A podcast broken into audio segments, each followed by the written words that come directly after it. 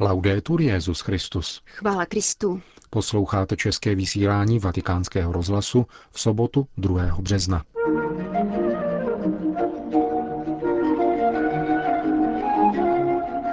Z briefingu v tiskovém sále svatého stolce. Rozhovor s papežským kazatelem otcem Kantalamesou. A na závěr komentář otce Lombardyho nazvaný Loučení v naději. To jsou hlavní témata našeho dnešního pořadu, kterým vás provázejí Jana Gruberová a Milan Glázer. Zprávy vatikánského rozhlasu. Vatikán. V tiskovém středisku svatého stolce se včera i dnes konaly tiskové konference, které až do začátku konkláve budou probíhat s každodenní pravidelností. Otec Federico Lombardi mediální pracovníky informoval o telefonátu s osobním sekretářem emeritního papeže. Podle biskupa Gensweina prožívá Benedikt XVI. dny v Castel Gandolfu v modlitbě, četbě korespondence a odpočinku. Každý den ve čtyři hodiny odpoledne se modlí růženec při procházce v zahradách papežské rezidence. Přivezl si nahrávky vážné hudby a knihy, mimo jiné teologickou estetiku švýcarského teologa Hanse Urs von Baltazara. Sekretář svatého otce doufá, že se Benedikt XVI. také brzy vrátí ke hře na klavír, které se věnoval v uplynulých večerech a která svědčí o jeho naprosté vyrovnanosti.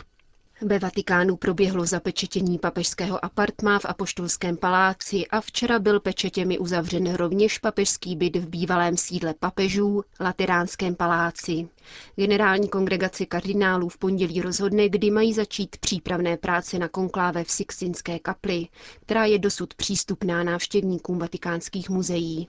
Do italského hlavního města se postupně sjíždějí členové kardinálského sboru.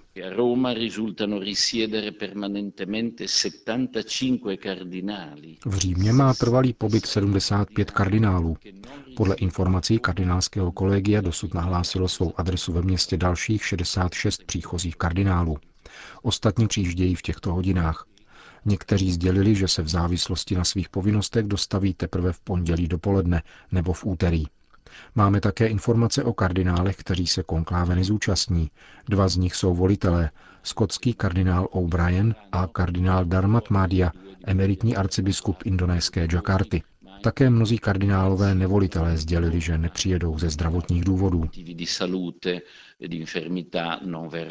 Tiskový mluvčí rovněž upozornil na liturgickou změnu související s obdobím sedisvakance. V dnešním kánonu v eucharistické modlitbě je zmínka o svatém otci a místním biskupovi. V období sedisvakance se papež nezmiňuje. V Římě se pak nezmiňuje ani biskup, protože papež je římským biskupem. Uvedl při dnešním briefingu ředitel tiskového střediska svatého stolce. Mezi těmi, kdo se přišli rozloučit s Benediktem XVI. na středeční generální audienci, byl také kazatel papežského domu, otec Raniero Cantalamessa. Vatikánský rozhlas se jej ptal, s jakými pocity se účastnil posledního římského veřejného vystoupení svatého otce a jak přijal papežovu abdikaci. Mé pocity se zhodovaly s cítěním každého katolíka, který přišel dát papežovi s Bohem, vyjádřit mu svou lásku a doprovodit ho v tomto okamžiku. Pouze Bůh a Benedikt XVI. sám musí vědět, nakolik byl tento moment protrpěný. Papežovo odstoupení jsem přijal vyrovnaně, z mnoha náznaků se dalo předpokládat. On sám napsal a vyjádřil v rozhovorech, jak se zachová, pokud jeho síly nebudou přiměřené. Věřím, že podal nezměrný příklad odpoutání od moci. Zdá se, že je mnohem snažší k moci přilnout, než se od ní odloučit. Návrat k prostému rozjímavému životu je lekcí pro celou církev. Velmi totiž kontemplaci potřebujeme. Cítili to papež, který pracuje pro Krista na plný úvazek, o to více by to měli vnímat druzí. Nastal čas vystoupit na horu tábor, jak to vyjádřil Benedikt XVI. Otec Cantalamessa vzpomíná na svou dlouholetou službu papežského kazatele. Opětovně musím obdivovat pokoru tohoto muže. Když byl kardinálem a byl zrovna v Římě, nikdy na kázáních nechyběl, seděl vždy v první řadě. A to pokračovalo i za jeho pontifikátu. Byl vždy přítomen. Zastávám tento úřad 34 let a nepřestávám se tomu divit. Papež, který si jde poslechnout kázání obyčejného kněze. Papežský kazatel neustává v pastoračním doprovázení věřících, kteří nynější období mohou prožívat v určité bezradnosti.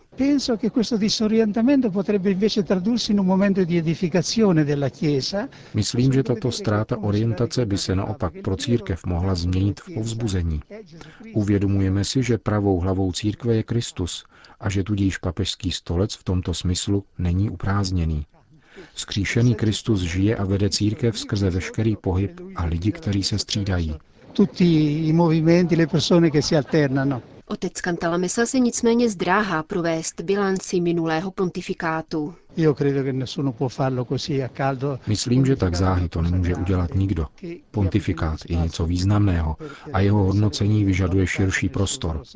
Tento pontifikát šel do hloubky, zakládal se na ideích a principech, proto nepochybuji, že jim zase té semeno vzklíčí.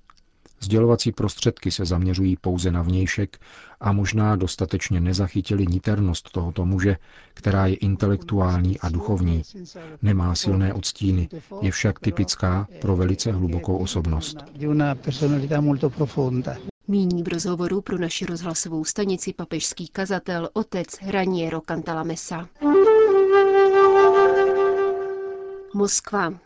Maronický patriarcha Bešara Raj se včera vrátil ze třídenní návštěvy v Moskvě, kde se setkal s ruským pravoslavným patriarchou Moskvy a celé Rusy Kirilem.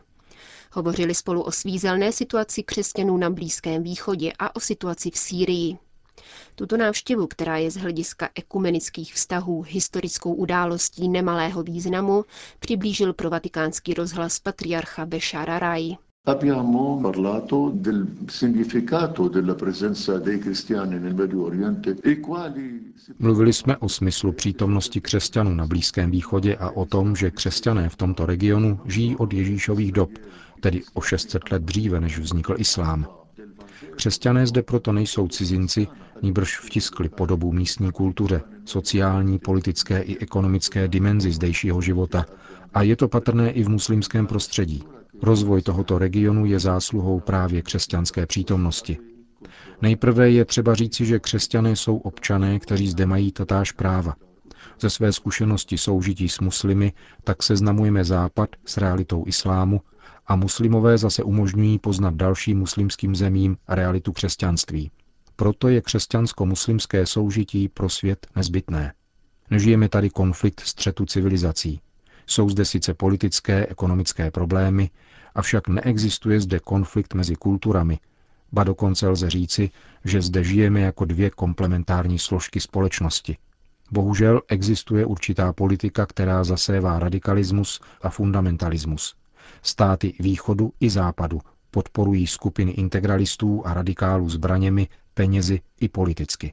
A to vytváří na Blízkém východě problémy. Chceme proto s důrazem říci světu, že islám je ve své většině umírněný, není fundamentalistický ani integralistický. Blízký východ potřebuje mír, aby muslimové a křesťané mohli svým soužitím nadále svědčit a dávat světu své poselství. Nechceme nic jiného než mír, abychom mohli pokračovat v hlásání toho, že křesťané a muslimové žijí v pokoji, v zemi, kde došlo k Ježíšově vtělení a odkud vyšlo evangelium.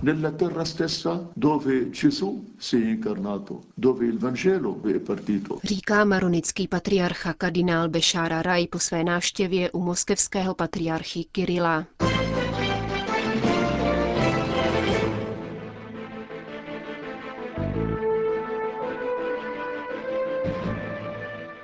Itálie, Sýrie. Jak můžeme pomoci Sýrii? Poctivým podáváním správných informací, uvedla pro milánský regionální list Il Cittadino sestra Anuncháta Dordoni. Řeholnice se po desetiměsíčním pobytu v syrské trapistické komunitě vrátila do domovského toskánského kláštera ve Valzerena. Svojí představenou byla pověřena, aby sdělovacím prostředkům tlumočila tragédii syrského národa – Doposud převládal názor, že syrská vláda potlačuje reformy a že povstalci jsou ubohé oběti. To však vůbec není pravda, zdůrazňuje italská řeholnice. Revolucionáři zabíjejí lékaře a zdravotnický personál, aby znemožnili fungování nemocnic. Kromě toho organizují únosy chudých lidí, na jejichž výkupné pak celé vesnice pořádají sbírky. Sestra Dordony uvádí, že v klášteře, který leží téměř na hranici s Libanonem, většinu dne nefunguje elektřina. Plyn ani nafta nejsou k sehnání. Nejbližší město, kdysi strategicky důležitý přístav Tartus, je nepoznatelný. Kotví v něm ruské lodě a město zaplavují uprchlíci. Zemědělská výroba na venkově je zcela zničena. Sýrie nebyla poražena na kolena. Je to země v agónii, uzavírá řeholnice. Její spolusestry ze Sýrie apelují na svědomí evropských občanů prostřednictvím listu italských biskupů a veníre.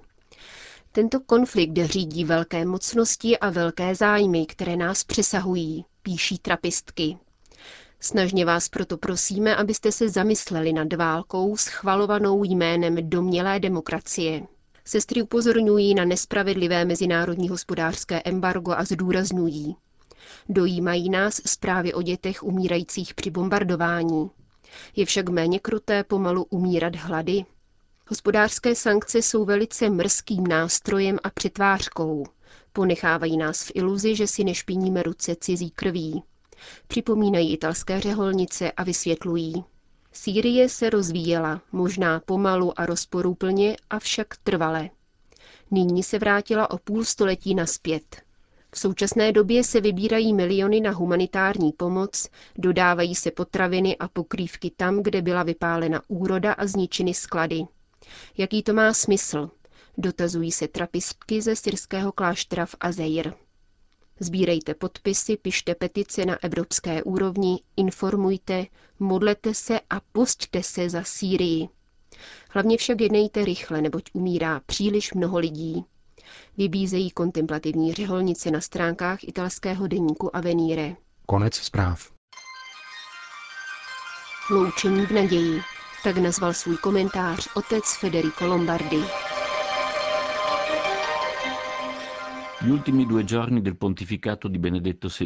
Poslední dva dny pontifikátu Benedikta XVI. zůstanou zajisté vepsány do paměti bez počtu lidí a vytyčují novou nevýdanou a důležitou etapu dějin putující církve. Pro mnohé byli jakýmsi objevem lidskosti a duchovnosti papeže, pro jiné potvrzením jeho skromného a zároveň vznešeného života ve víře. Papež Vojtila s obdivuhodnou odvahou vystavil očím světa svoje svědectví víry v utrpení své nemoci – a papež Ratzinger s nemenší odvahou vydal svědectví o tom, že přijímá meze svého věku ve vztahu k odpovědnosti, kterou mu svěřil Bůh. Oba nás učí nejenom učitelským úřadem, ale možná ještě účinněji životem, co znamená denně hledat a nacházet boží vůli pro sebe a pro svoji službu i v těch nejosudovějších situacích lidského života. Jak nám to účinně řekl on sám, papežova demise není v žádném případě odloučením od svěřeného poslání, a neméně od společenství věřících. Je to pokračující svěřování církve Bohu, v jisté naději, že on ji nadále vede. S pokorou a klidem Benedikt XVI. tvrdí, že se snažil, jak nejlépe mohl, sloužit dobru církve, církve, která není jeho ani naše, ale boží, a která neustálým působením ducha žije, roste a probouzí se v duších. V tomto smyslu je rozloučení s papežem Benediktem výzvou k modlitbě a odpovědnosti za všechny. Přirozeně hlavně za kardinály, na kterých leží úkol volby nástupce, ale stejně tak i za celou církev, která má provázet modlitbou rozlišování volitelů i nového papeže v jeho poslání účinně zvěstovat evangelium k dobru církve a lidstva a vést společenství věřících ke stále větší věrnosti Kristovu evangeliu, poněvadž žádný papež to nemůže činit sám. Budeme se o to snažit spolu s ním a emeritní papež bude nadále provázet nás, jak se naposledy vyjádřil, svým srdcem, svou láskou, svou modlitbou a reflexí. Děkujeme, papeži Benedikte. Grazie, Papa Benedetto. To byl komentář otce Federica Lombardiho.